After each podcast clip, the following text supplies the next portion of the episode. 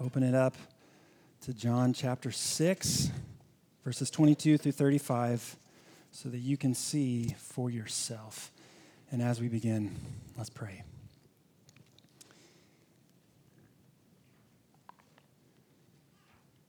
We just sang, No guilt in life, no fear in death.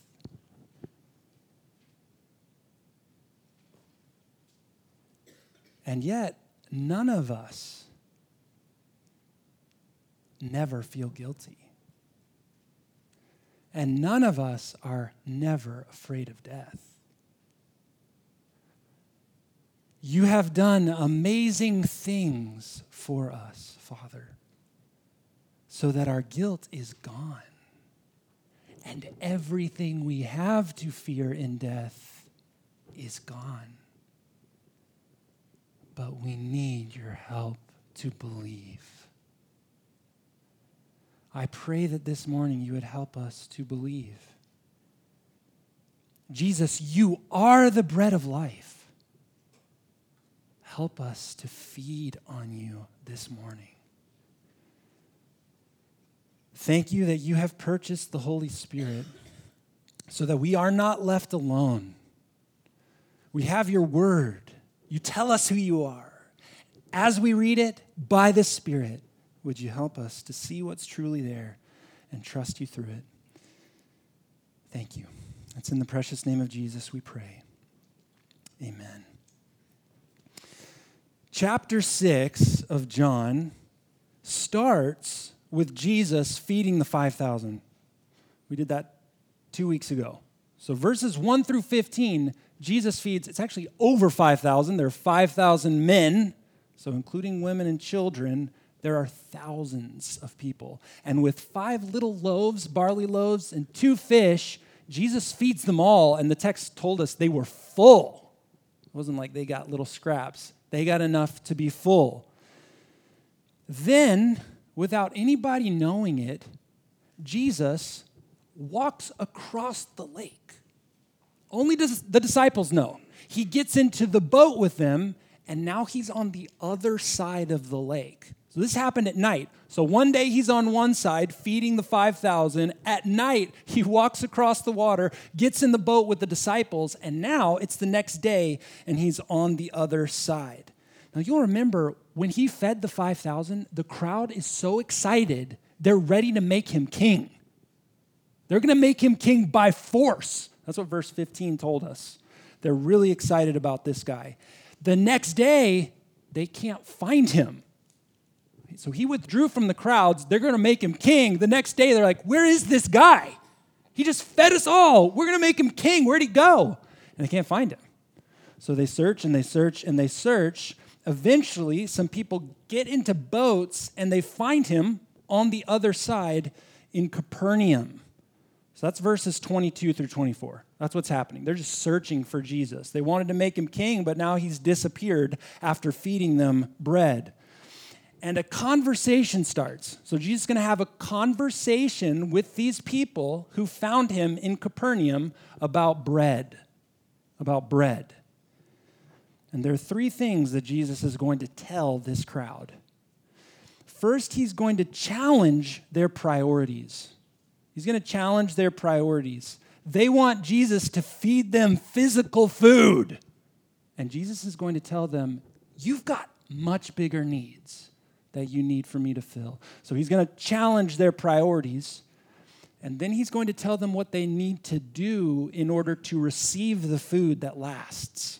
That's the second thing we're going to see as we work through the text.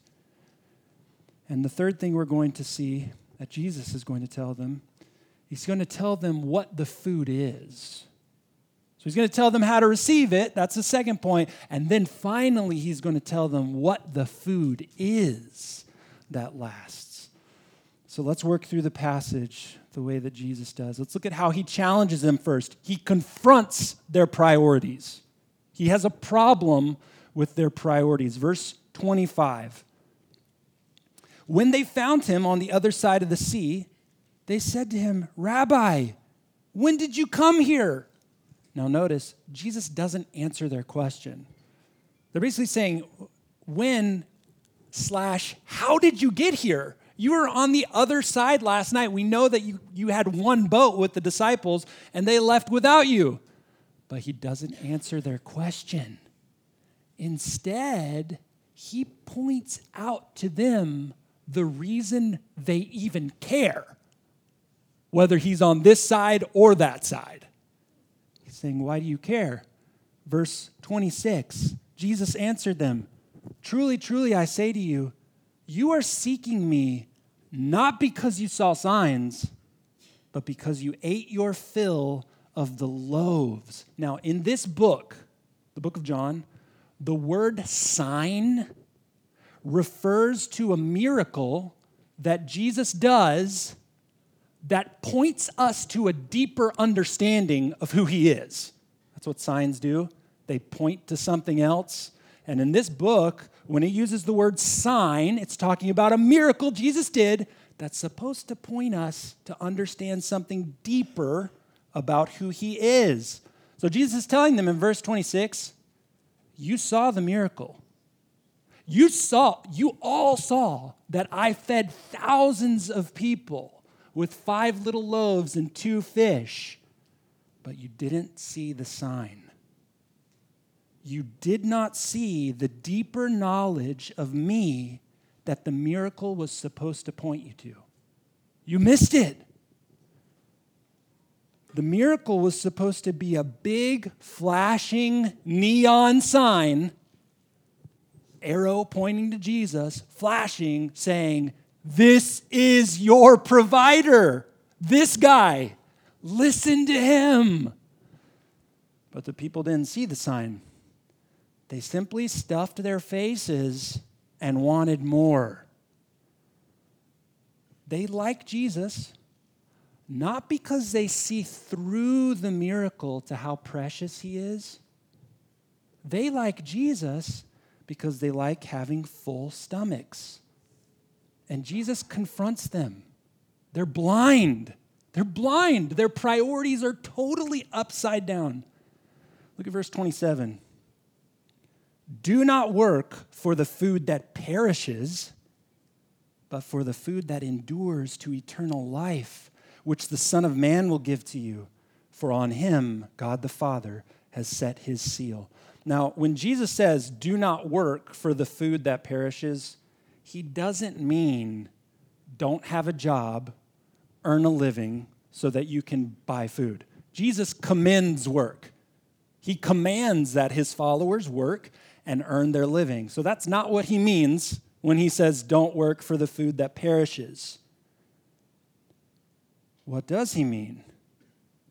He means don't make the purpose of your life simply to get things that don't last. That kind of life is a waste. Do you hear what Jesus is saying? He's saying, don't just invest in stuff that disappears really quickly. You can invest your life in things that go on and on and on and on. Yes, you can give your life to things that last for 70 years, but you should give your life to things that last for 70,000 years. And on and on and on. That's what Jesus is saying. Think about your relationship with God. What are you wanting Him for? Is it for food that perishes? A good retirement plan? oh, Jesus, I'm really hanging on to you right now so that I can get enough money while I'm working here to send home so I can build a house in my home country. Or, Jesus, I'm hanging on real tight right now so that you can give me a spouse, a good spouse, not a bad one, a good one, and a happy family or better health. That's all food that perishes. None of it lasts. Jesus does care about those things. Luke prayed that before. He really does care. But if what you're wanting Jesus for are those things only or mostly, you should want more. You should want more. you should want him for much greater things than the things that can perish with this world. And guess what? He can give them to you. This book is regularly reminding us you can seek Jesus and be just as worldly and unbelieving as any pagan who rejects Christianity. This is your reminder. This is it. You don't need any spiritual life to seek Jesus for food, for money, for success, for health. You don't need to love Jesus or treasure him to try to get success from him. Using Jesus to get stuff doesn't make you a Christian. You hear that? Jesus knows that this crowd, the crowd that wants to make him king, is following him because they love free food. That's why they're following him. That's why a lot of people follow Jesus. They want a free meal, a healthy child, a big bank account. And Jesus has a problem with that. Not that he doesn't care for those things, he cares for your kid, he cares for your finances, he does care for your health. But he doesn't want you to miss what's truly precious about him. Verse 27 Do not work for the food that perishes, but instead for the food that endures to eternal life, which the Son of Man will give to you. Jesus wants us to see that we need a kind of food that lasts forever. We have greater needs than the needs of our stomachs, the needs of our bodies. We have needs that are eternal. You've got problems. You've got everlasting problems. All of you do. I do. Everlasting problems. You have a soul that's separated from God because of sin. That's an everlasting problem. If it's not fixed, you will be condemned to everlasting hell, cut off from God. Comparatively, where you get your next meal is a much smaller issue than your soul's relationship with God. So Jesus is saying, don't live your life simply trying to fill earthly needs and earthly cravings. That's what everyone does.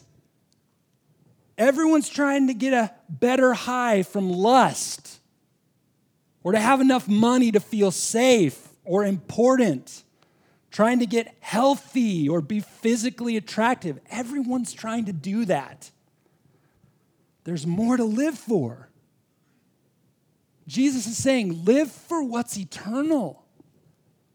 Seek things that last. Want that kind of food. Food that lasts forever. And that's what Jesus wants to give to you. He wants to give you food that lasts. Do you want it? Do you want food that lasts? Spiritual food that nourishes your soul, that makes you live for what matters? That's what Jesus has come to bring food that lasts, which raises a question how do you get it? How do you get that kind of food? And that's where the conversation is going to move now. How do you receive food that lasts? In verse 27, Jesus says, Do not work for the food that perishes but for the food that endures to eternal life, which the Son of Man will give to you. And the people reply in verse 28 What must we do to be doing the works of God? So, so here's what's going on Jesus has said to them, Don't work for food that perishes, work for food that lasts. And the people say, Okay, what kind of work? What kind of work do we need to do then to receive eternal food from God.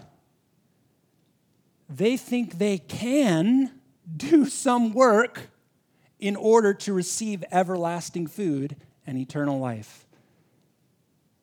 This is how all other religions operate.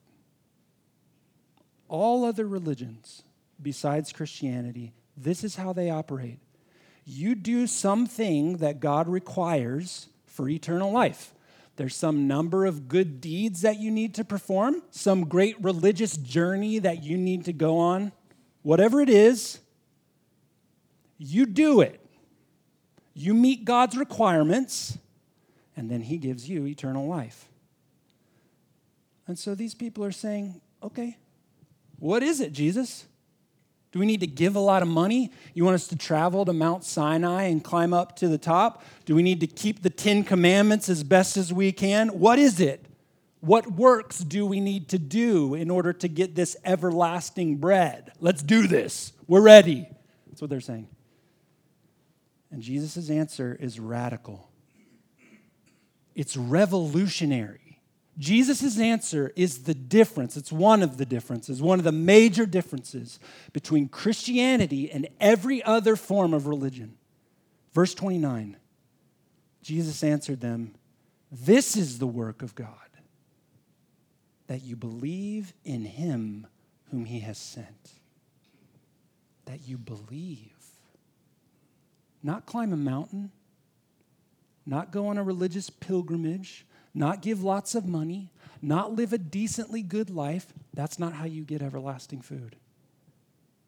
You get it by believing in Jesus. If you want eternal food from God, listen, you will not get it by trying to do more good than bad. You won't get it that way. You won't get eternal life because you buy it with your good deeds.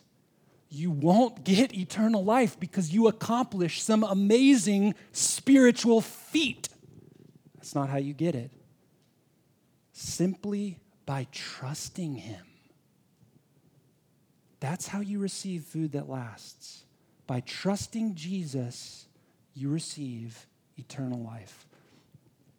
What makes Christianity so radical is that all of the accomplishments, all of the works that need to be done in order for us to be saved are done by Jesus. Did you hear that? I'll say it again. In Christianity, all the requirements, all the accomplishments, all the works that need to be done in order for us to be saved are done by Jesus. His accomplishment is placed in our account when we believe in Him. Our sins are washed away by His blood, and His righteous life, His righteous life, is counted to us by believing. So ask yourself how do I get everlasting food? How do I get it? I'm personalizing it here right now. How do I get everlasting food? How can I have eternal life? Only and simply by believing in Jesus. He accomplished what you needed to be saved, and now all you do is receive it by trusting. Do you see how free this is? You see just how radically free this is. It's free. They want to know what work do we need to do? We can do it. And Jesus is saying, no, no, no. Believe in me. It's free. You can do that in your chair. You can do that in the middle of the night on your bed. You receive salvation, an infinitely valuable gift because Jesus earned it, and you get it by believing. What a gracious God we have. Verse 27 tells us that Jesus, he's the Son of Man, he'll give you the food that endures to eternal life. So he's the one giving the food. But he also is the food. That's the third thing we see in our text. He doesn't just give everlasting food to our souls, he is the food for our souls. So let's keep going at verse 30. They said to him, Then what sign do you do that we may see and believe you? What work do you perform? Time out. He just did a sign, didn't he? Yesterday, he fed thousands of people. And they're saying, Oh, you want us to believe in you? Why don't you do a sign? He just did. And they missed it. They're trying to squeeze another meal out of Jesus.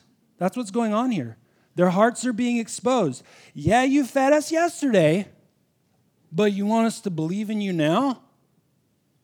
You got any more food in there? Verse 31 Our fathers ate manna in the wilderness, as it is written, He gave them bread from heaven to eat. They're quoting Nehemiah, which Luke read earlier. So I, th- I think what they're saying is when Moses was around, people got bread every day. Remember, God fed the people with manna every morning, except for the Sabbath. They could go out and collect bread, manna that God provided for them. Pastor Malloy is going to preach Deuteronomy 8, 1 through 3 next week, which talks about manna. Jesus reminds the people Moses is not the one who provided for you in the wilderness. Moses is not the giver, God is. He gave food for the people's stomachs every day, but now he's giving another kind of food spiritual food that gives eternal life. Verse 32 Jesus said, Truly, truly, I say to you, it was not Moses who gave you the bread from heaven but my Father gives you the true bread from heaven. What's the bread? Verse 33. For the bread of God is He, it's a person, who comes down from heaven and gives life to the world.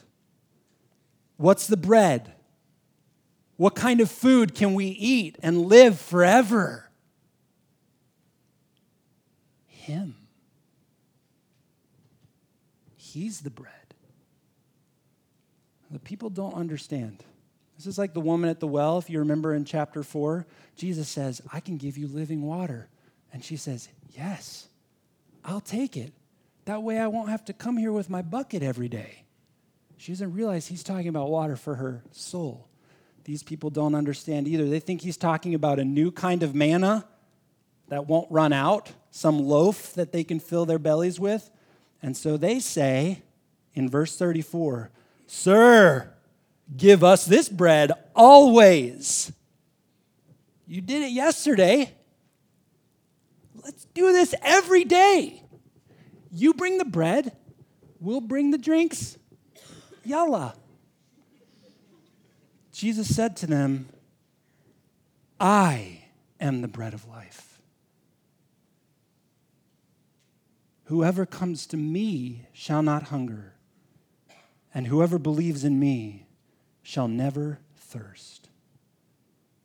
What your soul needs is a person. He's the bread your soul needs, He's the food your soul needs to feed on.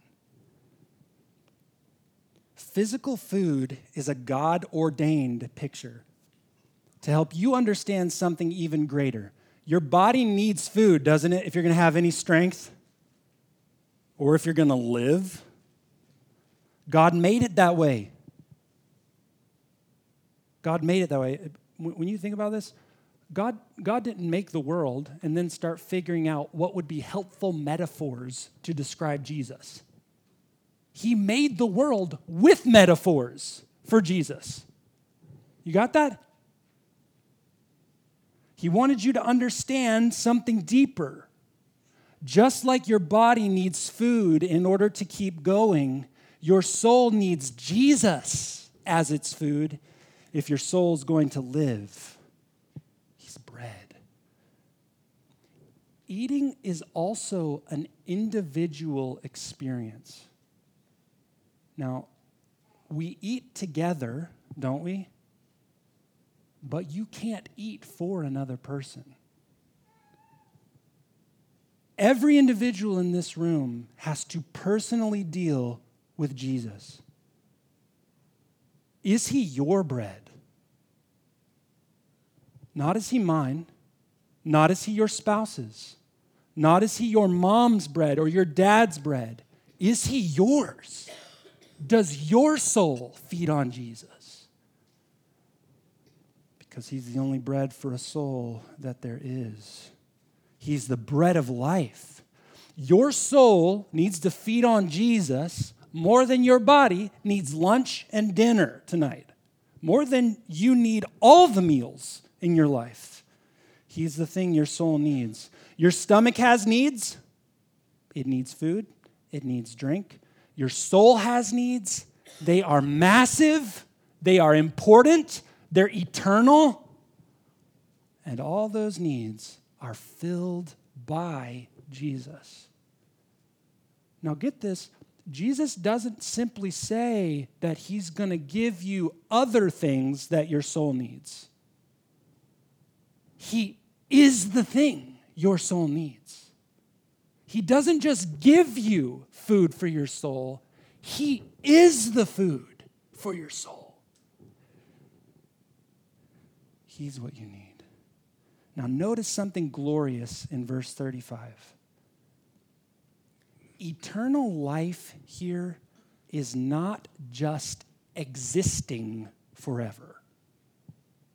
That's not how Jesus describes it. It's not simply existing forever. Yes, we will exist forever. But here it's being satisfied forever. Do you see that in verse 35? Jesus says that if you come to him as the bread your soul must have, you'll never hunger. He's talking about soul hunger. If you believe in Him as the food and drink your soul needs, you'll never thirst. You know what soul hunger is, don't you? You know what it's like to have a, a thirsty soul? We all ache inside to be full and satisfied. I know you do. I know you do. And you're not the only one. We all ache inside to be full, to be satisfied. And sometimes we try to fill our soul hunger by filling our stomachs, but it doesn't work. We try to fill up that soul hunger, that ache, that longing, that hole with pleasure, drink, lust, the pursuit of fame or productivity or in relationships, but it doesn't satisfy. We all know what it's like to binge on something, trying to fill that hunger, and then to wake up, either literally or figuratively, and know it didn't work. it's worse than ever. Because I tried, I stuffed all I could in, and it's there and it's gnawing. And maybe I can try to stuff more in next time, but it doesn't work. Your soul was made to enjoy Jesus. He doesn't just unlock never ending existence for you. He Himself is what your soul was made for.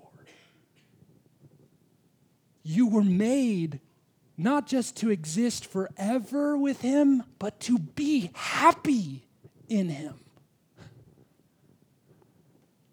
That hunger you feel, that thirst you feel, it's for Him, and it cannot be satisfied apart from Him, but it can be satisfied by Him.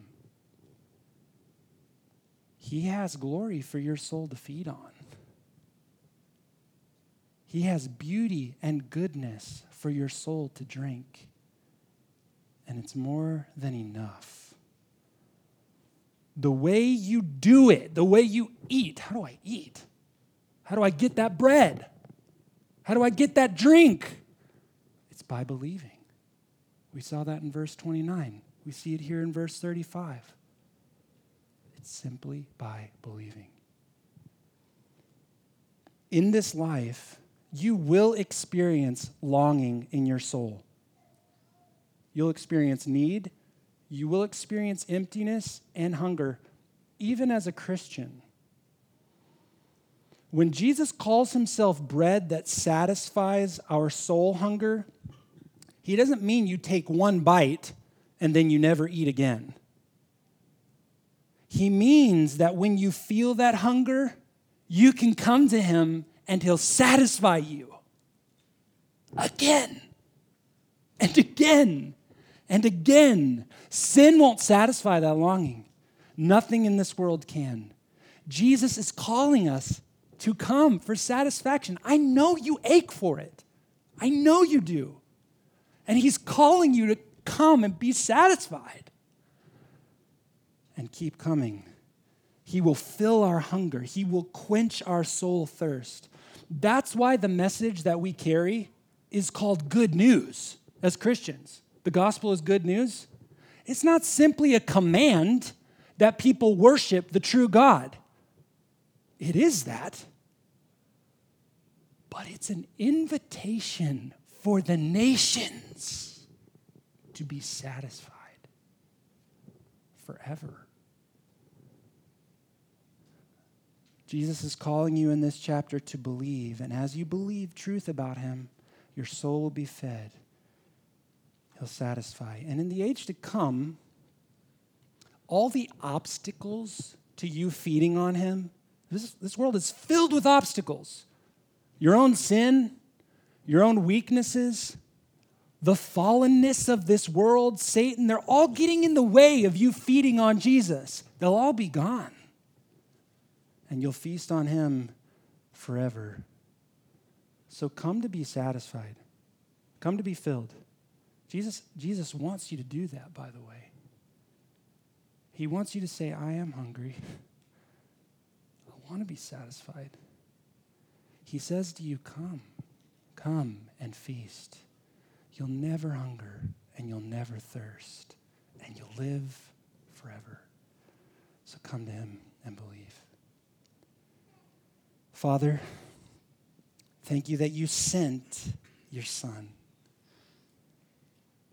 Just like you sent manna for the people in the wilderness to fill their stomachs, and just like your son fed the people with five loaves of bread and two fish, you sent a better gift, a better meal, a meal that satisfies the deepest eternal longings of our hungry souls. You sent him Thank you that He is our bread. He's our bread. And we can feast on Him today and this afternoon and tonight and tomorrow. Feast and be filled. All the other pursuits of our life, we just confess it, God. Our week has been filled with other pursuits trying to fill that hunger and quench that thirst, and none of them satisfy. We just confess it to you, God we know you're a forgiving God. We don't just eat this bread to satisfy our hunger. This bread was broken for us. You're a forgiving God. So forgive us and help us to feast on Him by believing. We love you. It's in the precious name of Jesus we pray. Amen.